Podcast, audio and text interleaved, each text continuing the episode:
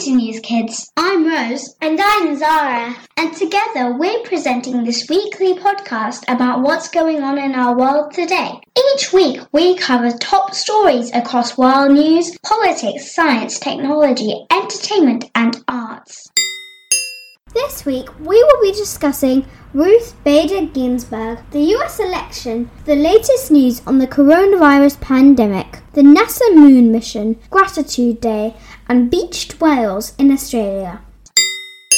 Hi, it's Rose here. Our first story this week is about a lady called Ruth Bader Ginsburg, who sadly died this week at the age of 87 years old. She was a very important lawyer and became the second woman to ever join the US Supreme Court, which is the highest legal court in America and typically hears the most important and complicated legal cases. She was appointed to the Supreme Court of the United States in 1993 by President Bill Clinton and for 25 years never missed a day of work. Although Ruth Bader Ginsburg graduated first in her classes at university, she was turned down for numerous jobs after graduation because she was a woman. This gender inequality sparked her pioneering activity fighting against gender discrimination, not just for the women left behind, but for the men who were discriminated against as well.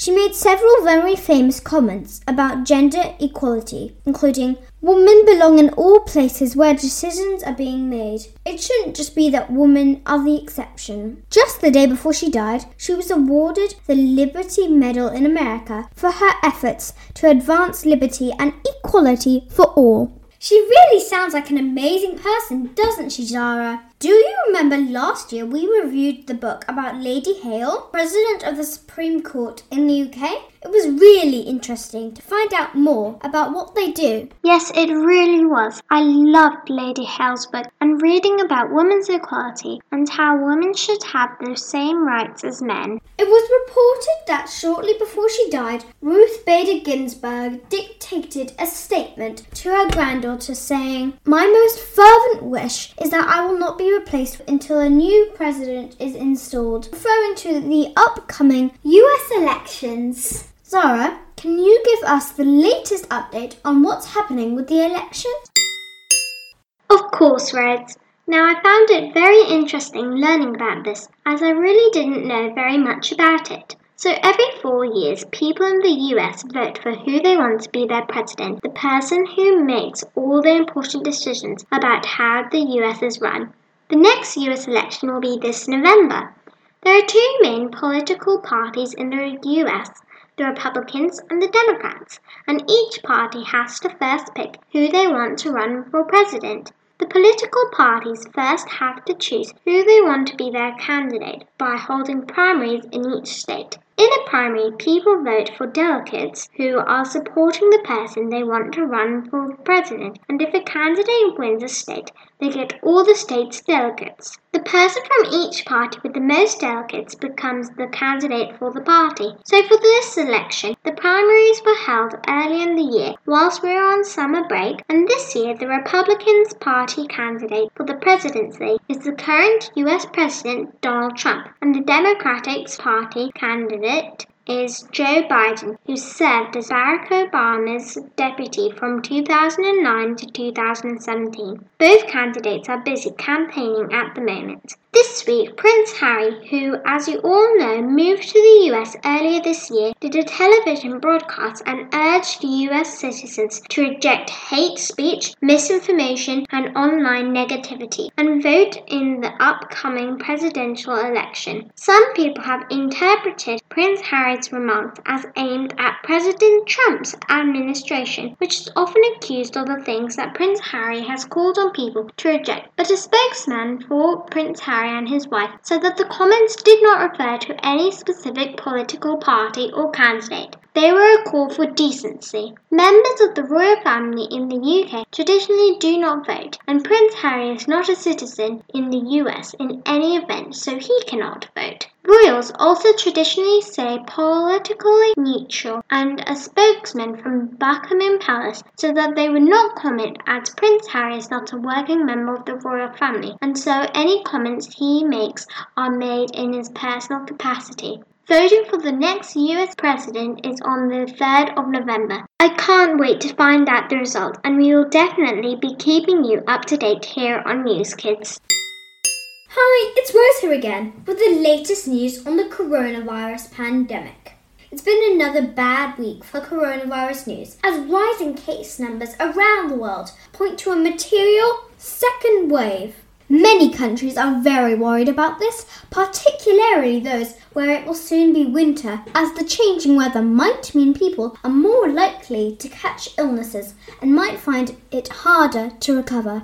In the UK, rapidly rising numbers of positive cases have prompted the government to increase restrictions in an attempt to reduce the spread of the virus. We reported last week that household gatherings have been limited to six people only in addition, it was announced this week that pubs and restaurants would close at 10 pm and that fines would increase for people who don't wear face masks or who breach the rules. The government has also changed its mind about whether people should get back to the office, which it said last month, and have now said people should work from home if you can. At the moment, schools and businesses remain open, but the government has not ruled out a second national lockdown and has said the new restrictions could last for six months. Gosh, it all sounds so very worrying, Zara. And just when it felt like everything was getting better. Even here in the UAE, cases are rising and we've had a lot more cases. Sometimes we've even had more than a thousand a day. Still, it is less than many other places, and the good thing is that the rules do not keep changing. However, we do not know where this is going to go. We don't know what's going to happen in the future. I thought that we'd only have to deal with this for two weeks, and the pandemic has lasted for about six months. So let's hope that everyone still stays safe and the coronavirus pandemic will soon end.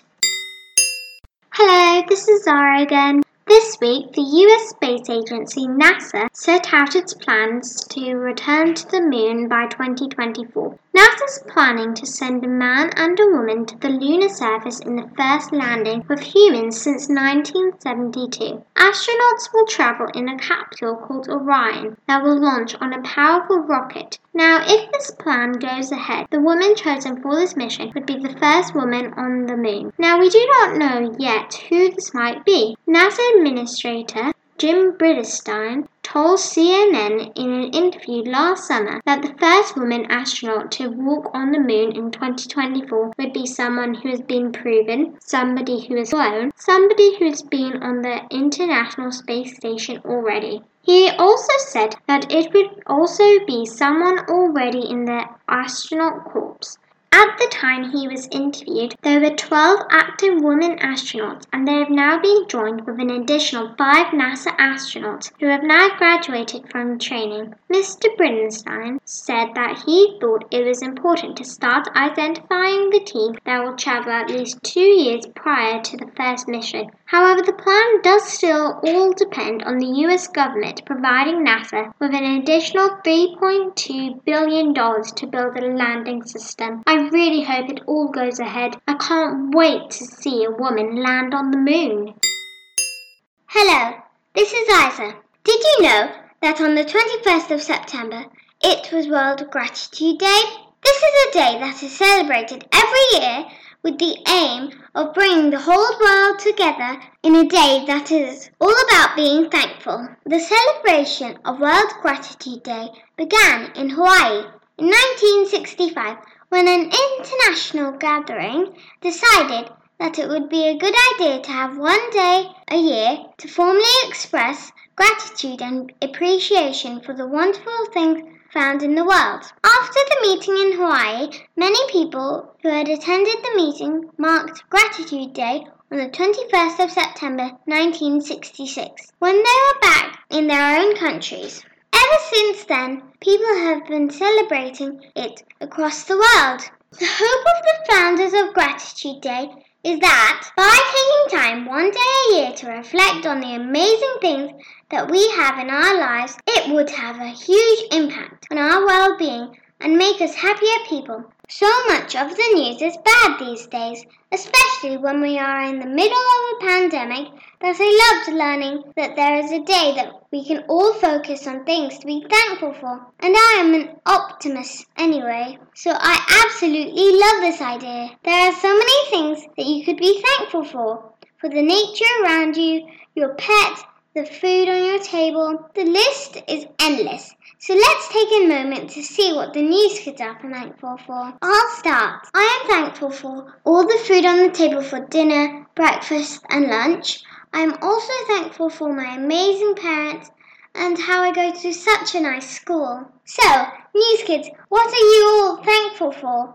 Why don't you start, Zara? I'm thankful for my family, my friends, my books, my netball, and my house. In fact, there are so many things that I'm thankful for, I can't even list them all down. What about you, Rose?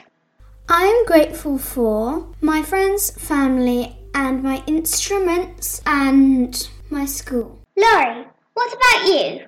I am grateful for my friends and family and what I've got around me.